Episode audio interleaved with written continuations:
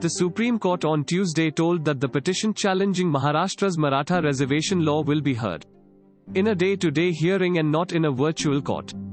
A three judge judiciary of the Supreme Court led by Justice L. Nageswara Rao heard the case. Challenging the law granting Maratha reservation in education and employment and said that a provisional order will be approved on July 15. The dates for the hearing will be given next month, the apex court said. Senior lawyer Mukul Rohatgi also endorsed a physical hearing of the case which has political importance in Maharashtra. Thanks for listening to the latest news Suno. Download the latest news Suno app or visit latestnewsuno.com. Subscribe to our podcast on Spotify I और Google podcast अब news सुनो बस 60 second में